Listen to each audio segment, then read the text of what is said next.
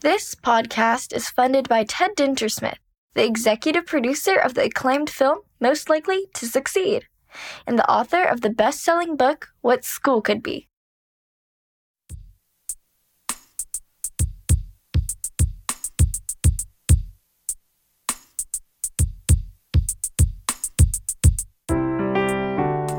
Hey everyone, this is the What School Could Be podcast. I'm your host, Josh Rapoon. This is the first in a series of special episodes that come from the Big Think Speaker Series in the whatschoolcouldbe.org archives. Keep in mind the audio comes from Zoom calls, so expect a couple of bumps and knocks. On the other hand, the conversations you will hear are incredible for their depth and insight into what school could be. Stephen Ritz is an internationally acclaimed award winning educator. He is the author of the best selling book, Power of the Plant, founder of the Green Bronx Machine in New York City, and is responsible for creating the first edible classroom in the entire world. His students have grown more than 165,000 pounds of vegetables in the South Bronx alone. But ask him if he's the quote plant guy, and he'll tell you very firmly He's the quote, school guy. In this fascinating conversation, hosts Kapono Ciotti and Susanna Johnson dig in with Stephen Ritz to explore a new model for education, one rooted in compassion, a holistic view of children, the overall wellness in our society, and yes, plants, lots of plants. And now, here is a conversation with the remarkable, the insightful, the epic Stephen Ritz. Take it away, Kapono and Susanna.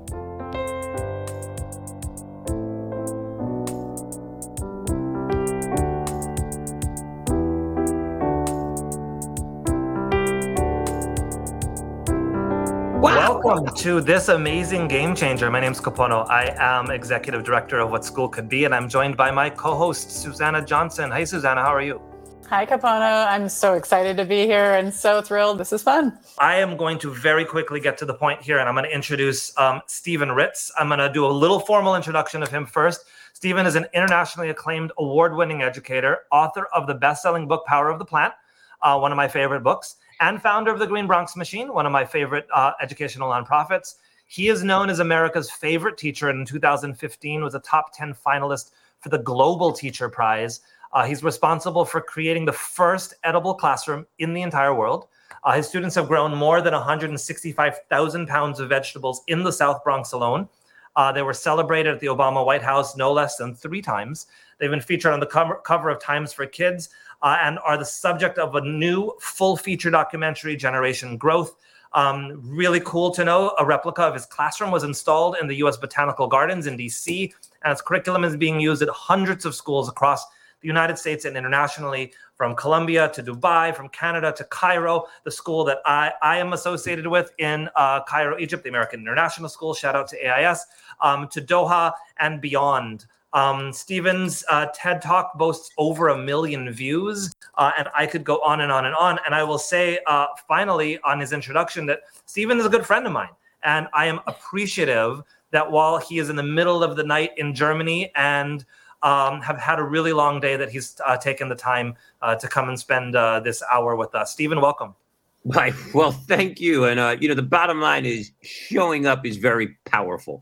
I say that to teachers. I say that to colleagues. I say that to students every day. Half the battle is getting there. Bring your body and your brain will follow. So I'm bringing my body. Uh, the brain is in the room. And uh, let's get this party started. But an honor to be here. And a uh, big shout out to you, Kapono, for all the work that you are doing um, across many continents. But we can get Thank into that a little later. Yeah, for sure. I, I want to start here. Is um, you know, you you started Green Bronx Machine, um, and you've you've really made a national and international impact with uh, you know green education, sustainable education. You know, to a certain extent, those are you know catchphrases and educational jargon. Um, but what you do is certainly much more than that. Why is this work important beyond just those titles, green, sustainable? What's the core of this work that you're doing? Listen, I, I mean, the name of our organization is Green Bronx Machine, but I tend not to use those words green and sustainable. Let me be clear. I am not the garden guy. I'm not the salad guy. I'm not the plant guy. I am the school guy. And what I mean by that is that the greatest lever this nation and communities like mine have is public education. And for me, the most important thing is high performing schools. Now, there are a lot of things that go into creating a high performing school pedagogy, leadership, culture. But at the heart of it, and particularly in marginalized communities, and now more than ever in hungry communities, food is tantamount. I've always said that you know children will never be well read if they're not well fed. Um, the most important school supply in the world is food. And, and, let me say that again. The most important school supply in the world is food. Try teaching a child who is hungry. I have kids who go home on Friday, and if not for school food, and if not for us, don't eat again till Monday. So when they come back in and saying, "Oh, you know, sit down, time to take out your reading, and let's dialogue this section," uh, they've got bigger concerns, and rightfully so. So food is absolutely critical. Then there's the public health crisis, uh, diabetes, um, juvenile obesity. Uh, you know, we've got we've seen the onset. I, I'm I'm a lot older than I look. I'm aging gracefully, and we've seen the onset of childhood puberty go down year after year. Mm-hmm. Um, and that's largely because of the milk, the meats, the cheese, the salt, and the sugar. These young people are taxing their bodies on ways that are absolutely aging them exponentially. So, food is at the intersection of everything. Now, you throw in a climate crisis, global food issues. You know, why is it that communities that are least responsible um, for all the problems feel the greatest burden of it?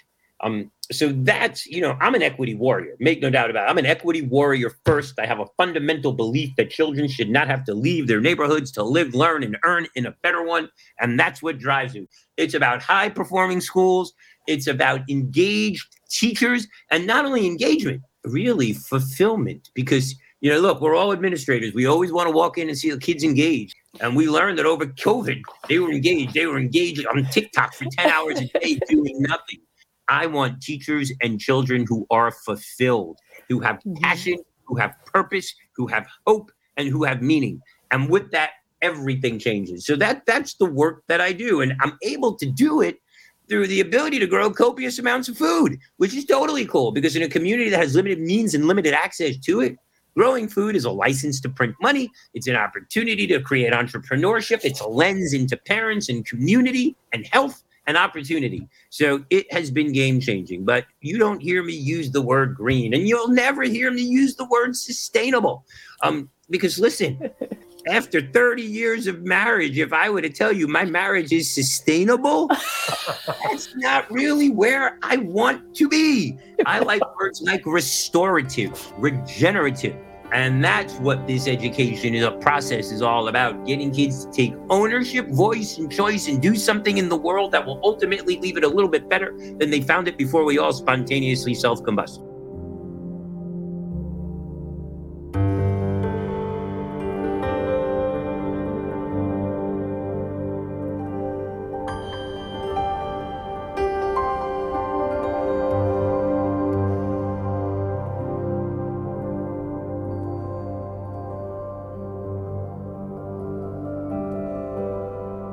Of my uh, educational uh, leader colleagues um, used to use this framework around if a kid is struggling in school, that the first place we should start is physiological. That we yes. need to look at nutrition. Is the kid, you know, hey. full? Has he eaten? Has he eaten healthy food? And is there a stomach ache? Is there uh, does the kid need glasses? The physiological, and then you go to the social emotional, and then to the academic intervention beyond that. And only in that order do we really get at really serving kids well. That that feels really true for me, um, specifically in some of the indigenous and native Hawaiian communities that I'm working in here in Hawaii. That idea that Jack in the Box and 7 Eleven are where many of our community members go to for food, that that's not where you go to to be nurtured. It's certainly where you go to get calories and inexpensive calories. Uh, but Whole Foods doesn't go into neighborhoods uh, like those that I'm working in here. If those foods aren't available, then how, how does this how does a community go about doing what you do? I mean, it's not just easy to say, okay, tomorrow we're going to Yeah. grow 165,000 pounds of food in my neighborhood. Yeah. What, what is, Yeah. how does What's that happen? step one? so step one is to commit. I always say that you got to decide to make a difference. Now, you, you hit the nail on the head. Cheap and convenient is slow and deadly. It's costing us a fortune. And, you know, we've got to number one, stop treating marginalized communities as epicenters of profit. And in my community, most kids outside of school get their food in a gas station, a bulletproof bodega, a drugstore. That's criminal. We've got the clown, the king in the corner on every corner, right next to the liquor store and the dialysis center.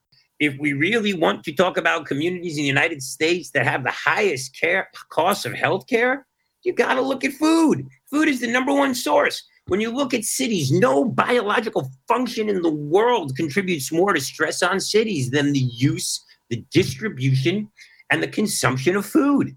So for me, food justice is racial justice. Who has access to what, where, when, and at what price determines everything. And even during the pandemic, you know, I know we opened up the schoolyard during the pandemic so kids could play. It was that hot, hot, hot, hot summer. And we're outside and we're playing tag, and kids wanted to join. And that was great. So we got some new kids in the schoolyard. And at the end, you know, we're going back in. Someone says, Yo, Mr. Ritz, can you buy me a soda? And my students turned around and said, What? Asking Mr. Ritz for your soda is like asking your mama for a cigarette. Ask him for water. Ask him iced tea. Ask him for a piece of fruit. Don't ever, ever, ever, ever, ever ask Mr. Ritz for a soda. And frankly, that day, my work was done. It happens one child at a time, one classroom at a time. How would I gain weight one pound at a time? How would I lose it one pound at a time? Um, that's what this work is about meaningful change in front of children where they take ownership. I appreciate the small steps, and, and you really got into this in terms of the one step, but also you're you're moving us into this the metaphor for everything that you do, which is this growth mindset. So for me, I'm I'm so excited. You're talking about harmony of our own bodies and harmony with the planet and harmony education is the the playground for that and is the soil for that right? But i was um, thinking about the fact that you had stated in something that I, I read or watched about uh, when a seed doesn't grow we don't blame the seed or even the farmers that we blame the soil and the conditions for growth. And i'm thinking about that all the time in terms of the metaphors for what we're doing with schools and how we're trying to change schools. So with what you've reimagined and, and what the all the work that you've done that started so long ago, you've actually shifted an entire community and one of the most challenging communities of our country, right? One of the poorest, one of the most, uh, the biggest food deserts that we have economically, um, and also was prior to all of this evolution, one of the lowest performing school districts as well and, and communities. And yet now, in addition to everybody having a connection to their community, everybody having a connection to healthier, better food for their lives and for their bodies, um, for their learning practices, but also you've got a higher performing school than a lot of your, your neighboring districts. And so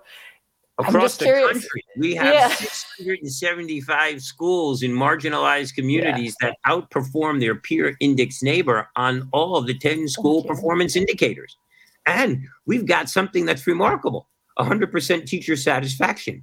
Um, that's that's an amazing statistic. 94% of the children who come through the program want to do it again. But you touched on something, and that's really what I call the power of a plant. And, you know, when you put a seed in the ground, and I wrote about this in the book, The Power of a Plant, and that seed doesn't thrive, we don't blame the seed. We look at the conditions around too much water, not enough water, crappy soil, bad light, too much light, too hot, too cold. When children don't thrive in school, we are so quick to blame the child. We're so quick to label the child. We never look at the conditions. In a lot of ways, we give plants more respect than we give children. But at the end of the day, children and these big ideas are the biggest seeds imaginable. Um, so you know, I always say the deeper you plant me, you better watch out, baby, because you know I'm gonna grow. You you bury me, you better be careful what you put on top of me, um, because I am determined to find the sun and seek the light, and and that's what this work is about. You know, no child rises to low expectations. You know, kids don't in my community go through the trials and tribulations and often the dangerous settings of the community to get to school to not be engaged. Um, yes, we've got to send them. Yes, parents push them out the door. Yes, there's a daycare piece involved. And there's everything else.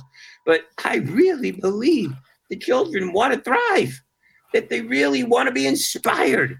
And, and, and growing plants, especially plants that grow quickly and doing hands on project based learning, is one of the biggest ways to get sticky, sticky experiences.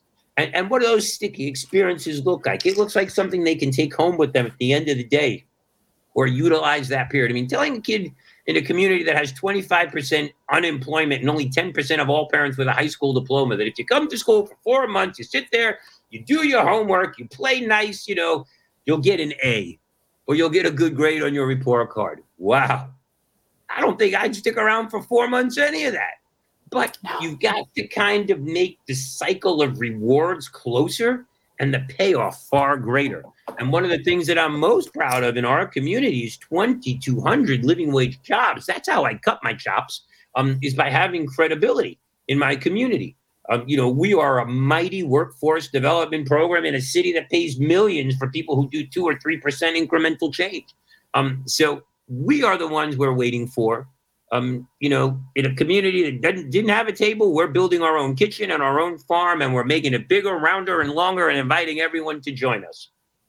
I, I love that so much. And I also want to just point to the equity factor because of what you're talking about and being where all of these schools are and, and how they are performing against other ones. We often talk about how challenging it is to work with these communities that have so many difficulties, right? Generational poverty and um, food deserts and all of that. We talk about how hard that is. But when I think about these changes, I think about how many districts that are in more affluent neighborhoods and higher performing or private schools um, and how they say, oh, we can't change because it's too hard to make these changes or our communities or our families don't want it and so what what would be the thing that you would say to them because my answer is simply duh look at what's happened with Green Bronx Machine, as well as all of these other amazing schools all over the world, and how much that has changed stuff. But how do you get some of these mindsets to shift around it, um, to bring the community on board, to say we're going to trust you to to do something as radical as you know grow food um, and make your kids healthier and make kids more engaged. We're going to trust you to do that because we know for sure it's going to have a good outcome. What do you? How do you? How do you talk to them with that, or how can we give them some advice? Use this amazing word it's called evolution. Um, you know, people evolve. You know, I jokingly say on the evolutionary chart of man, I'm just trying to get closer to the right side from the left and hoping my knuckles don't scrape the ground in the process. But I think nothing changes if nothing changes. And more often than not, listen, I was a dean of students for years and you could go in and into a disruptive class or get involved with the kids in conflict and the first thing you want to do is what happened? And everyone starts the blame game. I don't like the blame game. The blame game gets me nowhere. Uh, so like the blame game you know i don't play that. I play the how do we get to better game. So like the first thing i'll walk into a crazy situation in school back then. And understand, I worked in a school that had 256 felonies. We were pulling guns and knives and weapons off kids. Uh, we had 18 police officers in this school, 48 school safety agents, a $2 million a year budget dedicated to security with a, with a 17% graduation rate. So to me, that's just the epitome of dysfunction. And you can go in there and say, it's your fault and I'm going to be you. But how do you get to better? So you ask these open ended questions Who's hungry? Everybody's hungry. You, what do you eat for breakfast? And more often than not, it was crap or no breakfast. So you invite these opposing forces to come in and share a meal. Now, back then, for me, it was pizza and cheap food because that's what I knew and that was available. But that's how you develop a culture where you come around the table um, instead of putting up bigger walls in every sense of the word. word. So, you know, I, I invite people. Listen, my favorite toy as a child were my friends um, because we were all poor and, no one had anything. So we had kids with unique talents. And I think that's what makes the world special um, is embracing every child's unique talent, every child's unique voice, and, and welcoming that at a table that is going to collectively make our whole experience better. Or if not better, at least for the moment, more tolerable. Um, because intolerable is unacceptable. A lot of the context in which we've been talking about so far is a context of challenge. Uh, and certainly is a reality, and it certainly is the the un uh, the nutrient deficit metaphorical soil uh, that we've we've put out there as a context for our school system for all of us that that's the context we work in so uh, i'm glad we're addressing it beyond that i've seen you work with kids and i have not felt kids experience that deficit. I have not felt kids experience holy crap you know this is 17% graduation rate. Holy crap you you don't have nutrition. I've seen you work with kids and i've seen kids only experience an asset based lens. What do you what do you do? I mean so you definitely ask the question how do we get to better? But what's in what's in this green sustainable plant seed growing thing that's so special that when i watch you work i only see kids see possibility and hope? I think that there's a secret to the sauce and let me be clear this work is hard it is really hard even in great schools the work is hard and, and this work re- requires courage. But the opposite of courage is not cowardice in school. The opposite of courage in school is conformity, because even a dead fish can go with the flow. And in the South Bronx, we are not dead fish. We are swimming. Um, I think the young people that I meet in Egypt in your schools, they are not dead fish. They are swimming. They understand that the world is inherently unfair, but offers a lot of beauty. And they would rather have more beauty in their lives than unfair than anger. And, it, and it's my job to shepherd them there to a better brighter place. You know look i am no genius. Let me be clear. I've been asked to graduate elsewhere and work elsewhere for a bunch of reasons. But i do bring my a game every day i show up i work hard and my goal is to get everyone to a better place and i think when people understand that they too want to be in a better place but it's about being present. It's about listening. Obviously, I'm doing a lot of talking here. I do a lot of talking, but when I'm with children, I really do a lot of listening. And the skill to listening is to hear, not listening to respond. So many teachers, they want to listen to respond. Sometimes you just got to let a kid have their day and listen and say thank you and say thank you for sharing and let it sit with them and let it sit with you and live in a place of suspended judgment. You know, as an administrator, I've walked into how many times you go in to evaluate teachers in a snapshot moment, you see something great that turns out to be horrible. You see something horrible that was just an awkward moment. Right now, this is not me picking my nose. It's me moving my glasses. But in a split second, it could look like I'm picking my nose. So I've learned to suspend judgment. And, and I think these are the things that if we teach children and we teach ourselves, it's a collective best practice that cre- creates a culture of support. And, that's really what it's all about. It's okay not to be okay in my class, but every day I'm going to ask you, what can I do to help you? And what can you tell me that's going to help me help you? So we're not afraid to ask for help. Um, I think that's really important. I take great pride in, you know, being approachable.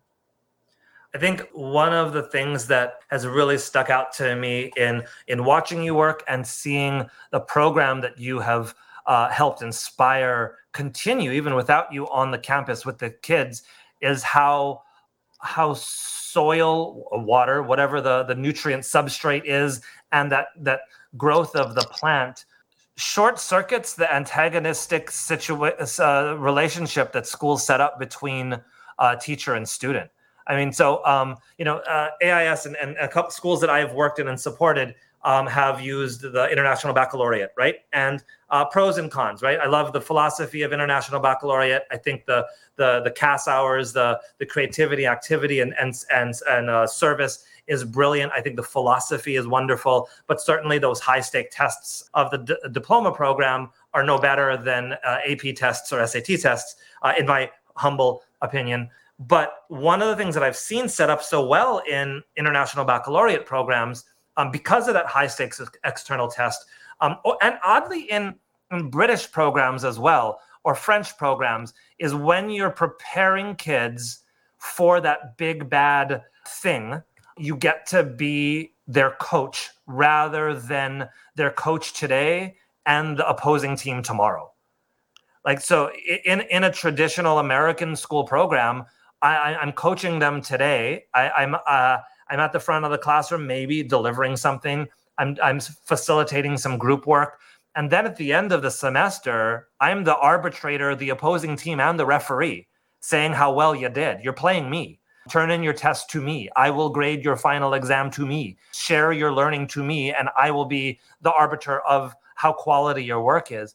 And while, you know, I, obviously, if you know me, you know I find tons of flaws in a French baccalaureate system or a British system or an IB system or an AP system.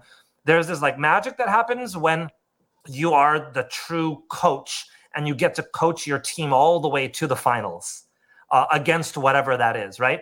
And it would kind of be like let's let's extend that metaphor, right? If you if I was coaching a, a, an actual athletic team, which I have for most of my educational life, I get to coach them and then they get to go play the big game. Uh, if I coached them and then they comp- competed against me, that would be a really different dynamic. Uh, I don't know that I would have a lot of kids left on my team.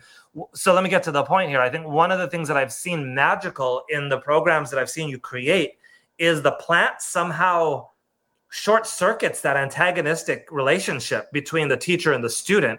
And all of a sudden, we're on the same team. And there's, it's not about control or more knowledge or less knowledge. It's a I don't what what is that, Stephen Ritz? What is that? What it's have I experienced? We're all part of an ecosystem. It's not us versus them. It's not me versus you. It's we. Listen, I'm a competitive athlete. Uh, that's I'm in elementary school at my age because I'm determined to re, you know retire undefeated. Uh, so you know you're nothing like you know a, a six foot two 70 year old posting up on a first grader. Um, but you know I'm going to win. But I'm not in it to win. I'm in it so that we all win. And even though I coach and I coach kids for just about everything, including sports, I'm not coaching them for the game. I'm coaching them for after the game. It's a very different mindset. I, am coaching, and you know, let, us talk about those big stakes and high stake tests and all that other crap that you know we we've become beholden to. Did anybody notice during COVID, kids got into college without the college boards? Uh, or is that, am I the only one who happened to notice that that you know rich kids still got into school uh, and poor kids were able to get into school? And then let's talk about something else for kids who had access to the internet. You know, wow, they were able to set their own background. Uh, they were able to come to class when they wanted to, turn in work at their own schedule. And for kids who had the support and felt it, they were able to do it holy crap, that's enough to make my teacher organization card on my Delaney book spontaneously self-combust. what about my cheating seating chart, man? Um, you know, so you know, it's it's got to be less about me and more about the we. And, and that's what this is now more than ever. It really is you know, I, I talk about kids and in communities like mine. Look, I'm an older guy. I'm the oldest guy on this call, and I say that with some grace and dignity. And when I was a young boy, I came up in the civil rights movement. I was very impacted by the civil rights movement, and I saw my elders. You know, they were they were fighting for equality. You know, there were two water fountains. Now we're fighting for existence because at least in the 50s and 60s, both water fountains gave you drinkable water. Um, in black and brown communities now, there is no water. So we've gone from fighting for equality to fighting for our lives right. in so many ways. In so many ways. Um, mm-hmm. You know, not only are we under resourced, we're over extracted. And, and think about what that means. I mean, every single thing comes to us in a plastic Ziploc single serve bag designed to for a transaction as opposed for a cycle. Right. The, the coolest thing, you know, that happens in my with my plants in school is when they die. Um, usually because you know something happens, and you know I get to sing the circle of life, which really goes over with those big hairy, you know, high school kids. They just want another round of that, please, Mister, before they shoot me. But that's understanding what this is. There, there there's no guarantees in life, and, and so often, you know, we think that if you do this, you're gonna get that. And if you do, we've lost the humanity um, so I think, you know, plants put more human into our being and they teach us that we are part of a living, breathing, interconnected ecosystem, particularly in communities where kids are so divorced from it. And mm-hmm. once you realize, you know, that, that we're just a little speck, but we can make a difference, um, that's kind of cool. It's kind of really empowering for these little guys and big guys. And at the end of the day, it's it's just a more dignified way to make a living. I I can't imagine any kid in high school really wanting to slave away behind the French fry machine at McDonald's. So when you offer them the opportunity to grow food or create a garden or create a great meal or do something fun and make a decent living at it, wow, that's totally cool. Because Susanna, I'm going to bring it to you in, in, in, one big circle. So obviously, all my students in the South Bronx are black and brown. Um, you know, and, and there we are. And you know, and we've got the clown, the king, and the colonel on every corner trying to suck these kids dry for 99 cent meals and we built it, and all of a sudden we got a new Wendy's. It was the Taj Mahal of Wendy's, man, right in the middle of the South Bronx. This this big red glittering superdome of hamburgerdom, you know, and, and a cute girl with dimples in the windows, and you know, and 99 cent frosties. And we have been working with kids to teach them about growing tomatoes. And if you weren't aware, um, Wendy's refused to pay the tomato farmers one penny more per pound for the tomatoes. And the kids got so upset with that. Um, because first of all, a penny isn't a lot of money, but it was so hard for them to grow tomatoes in class and you know to pollinate them and to, and they wouldn't pay a penny more. So the kids were like, "That's not fair."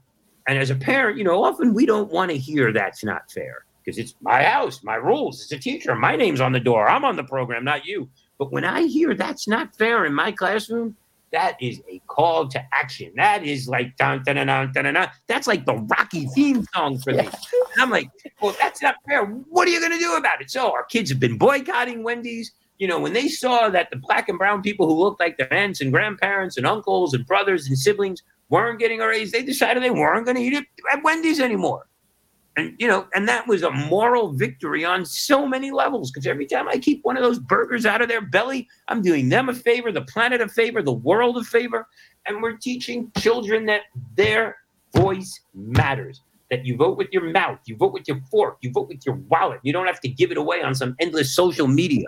Uh, you know I, I don't care in my class who the kardashians are dating that that's not a subject of discussion in my class. It is absolutely irrelevant to me um, but you know, we want to talk politics. Let's get involved.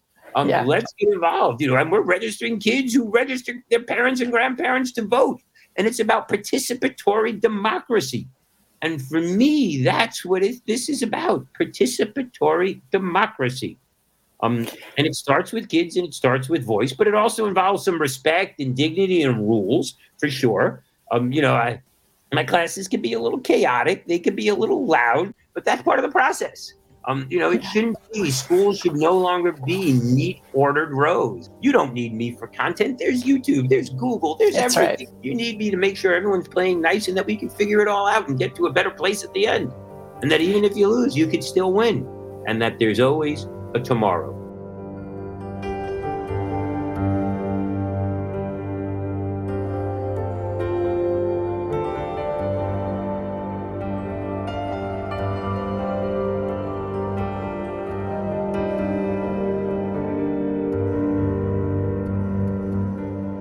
When I think about what you're doing and what you're all of these students are learning and what's been happening, the future is pretty easy to see because there's so many transferable skills. But do are you seeing that your students are feeling that same level of opportunity and what are some of the impacts and what what are the future stuff that you're already seeing now that we could just shed some light on? So tomorrow morning at six o'clock in the morning, my time, whatever time that will be, I have a call with Fairgreen International School in Miss Julie's class the fourth graders who have a very profitable farm. I lent them $100 two years ago uh, to start this farm, and it's now profitable. They have a whole entrepreneurial model. So I'm very excited about figuring out when I can get my loan paid back. But, you know, the, the future of farming is, is very different, particularly in light of some of the challenges that we as society and the world are facing around resources, population explosion, and, you know, our ability to be decent guests on the planet. So, you know, let me be clear an average greenhouse worker in the United States with two years worth of college or post high school experience can be making $85,000 a year. That's pretty impressive. You know, the ability to run your farm with this is a lot better than getting on a horse or a cow or an ox and, you know, being in the hot beating sun. The ability to grow copious amounts of food, hyper local, hyper connected, uh, with no pesticides, um, no transportation miles in a city on a former brownfield is absolutely the most wonderful thing we can do for our communities. Listen, to feed the next generation of people, we would need to have two times the land mass of China. And guess what? We just don't have it. So if we want to live, if we want to thrive, if we want to survive, much less thrive, we've got to really change our food production patterns and consumption. You know, I jokingly tell the kids, and it's not a joke, you know, without farmers, and we all like our clean socks and clean fuzzy underwear, without farmers, we'd all be naked and hungry. Um, so we need to farm, we need to grow food, and we need to put dignity back into it. And, and a lot of that has to do with inequities in the food system, um, which I can get into, which is a whole nother conversation because the food system traditionally is not broken. Um, it's just designed, it's really doing well, concentrating power in the hands of a few at the expense of so, so many. So when you disrupt the food system and create your own, you're really doing something entirely new and, and, and something wonderfully disruptive. But it's really, you know, in terms of AI, listen, I got a kid, Andrew Bloom. He just hit Bill Gates up for a hundred million dollars. 25 years ago, he was the first grader of the month because he did a project on seeds and lima beans, which we all do. Remember, remember that project? You know, um, so amazing things can happen. You know, science is true, whether you believe it or not. So the more that we, you know, dedicate ourselves to that in pursuit of, you know, the more we're going to liberate ourselves as a society. And, and what it boils down to is justice. Um, because the degree to which we resist any injustice is the degree to which we are all free. And traditional colonized societies and colonial work and slavery and colonialism are really rooted in injustice. But, you know, on a farm where you don't have to be big and strong, you could just be smart and present. That's a great equalizer. Bridget commented and just thanked you for for that comment. She grew up on a farm, and her father and grandfather uh, were not respected by the white collar IBM working class type that lived in the area. The conversations have been popping up more and more around that big tent idea that you you said, Stephen.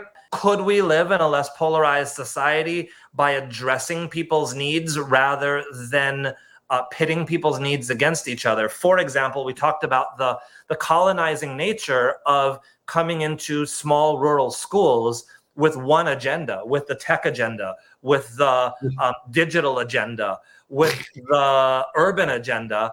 Um, and what does it feel like if I am from a rural community? Um, are you coming in and is your educational agenda supporting my community thriving, my family thriving, me on my land thriving, me and my way of life thriving? Is it is it supporting that, or is it supporting what I feel and perceive, and actually is the decimation of my community um, for 100%. the benefit of an urban society? We were talking about it's not a, a tech or non-tech conversation. It's not an ag or not ag conversation. and and and it's what hmm. gets us all to a better place. Listen, we could feed the poor and clothe the naked tomorrow. We could end hunger and poverty today. We just can't satisfy the rich, and we need to understand that.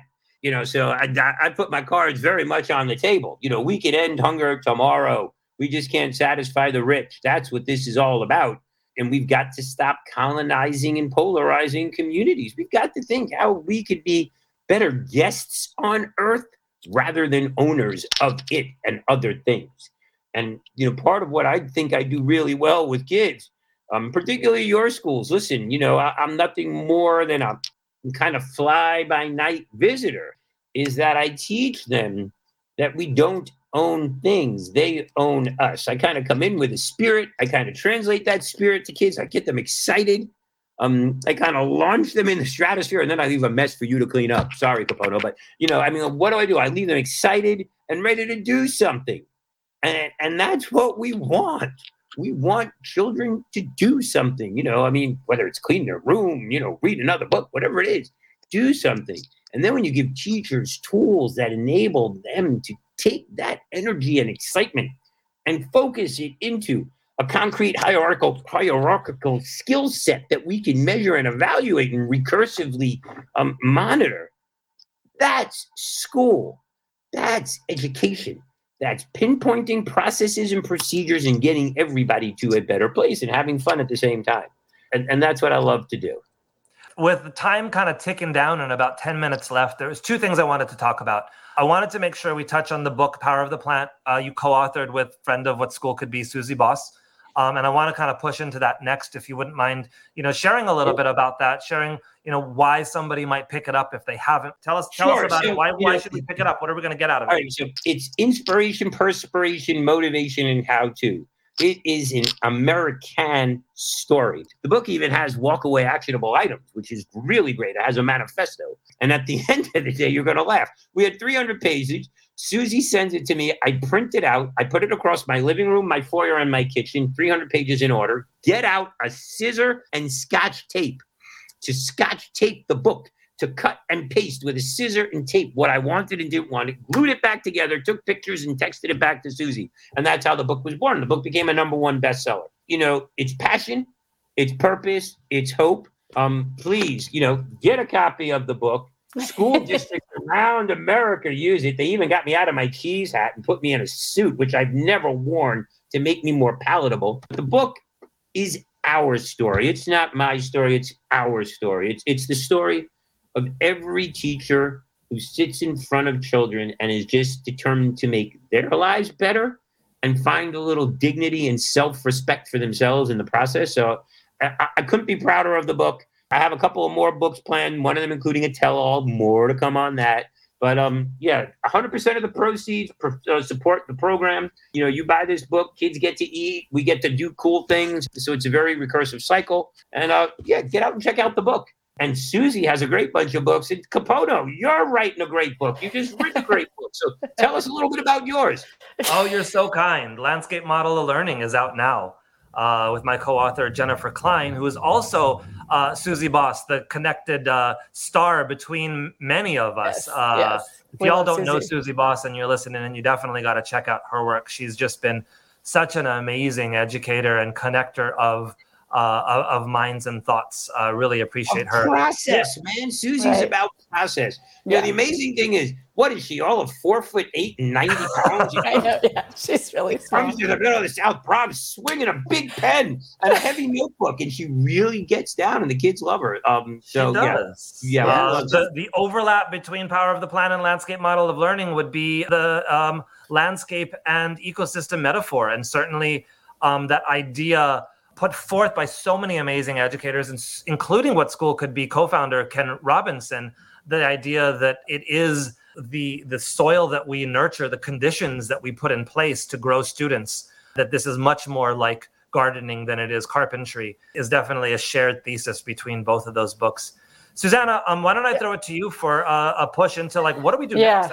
Always we come around to this point in the conversation. We're all excited we're all inspired we're all there. And i want to be that voice of every educator saying step one buy the books. Yeah for sure. Definitely buy power of the plant buy landscape of learning um, buy suzie's books. How do we how do we move into that next step? And what do educators do? What's the the small step that somebody could take right now beyond gathering this resource and paying attention to your work a little bit more So no one can do everything, but everyone can do something.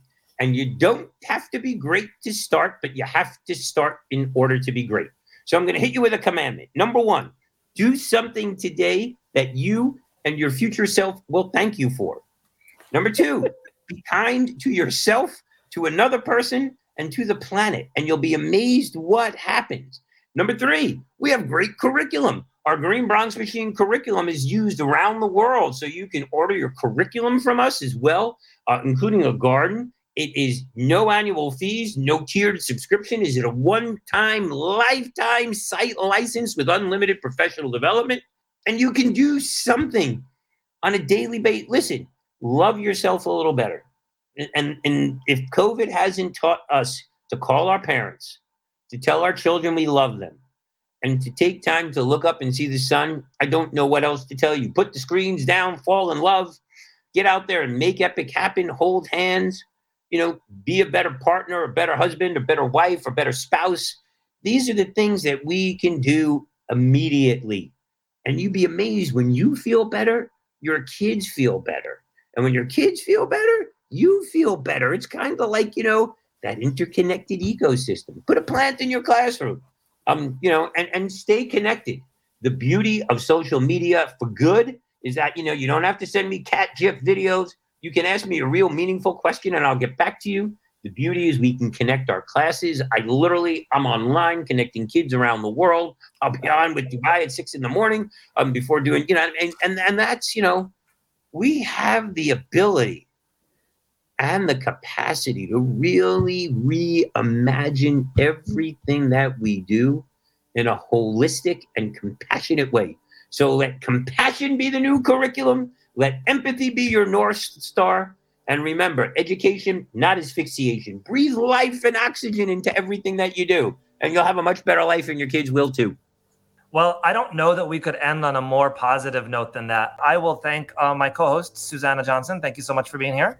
Appreciate you. you. No, as this is so thrilling. And um, Stephen, I don't know that we've had a more positive game changer than this. You're just so inspiring. I just I'm watching the chat and seeing. Uh, I think you've really changed some trajectories today. Certainly brightened some days. That's why they call me the plant daddy, baby. Uh, you know, listen, have fun with it. Um, unto you, Kapono, I say mucho mahalo, and thank you for spreading all of that wonderful aloha all around the world. Thanks, Stephen. Take care. Have a great day, everyone. Thanks for joining us. Thanks, everybody. See you soon. Not saying goodbye, but see you soon. See you soon. See you soon, Stephen.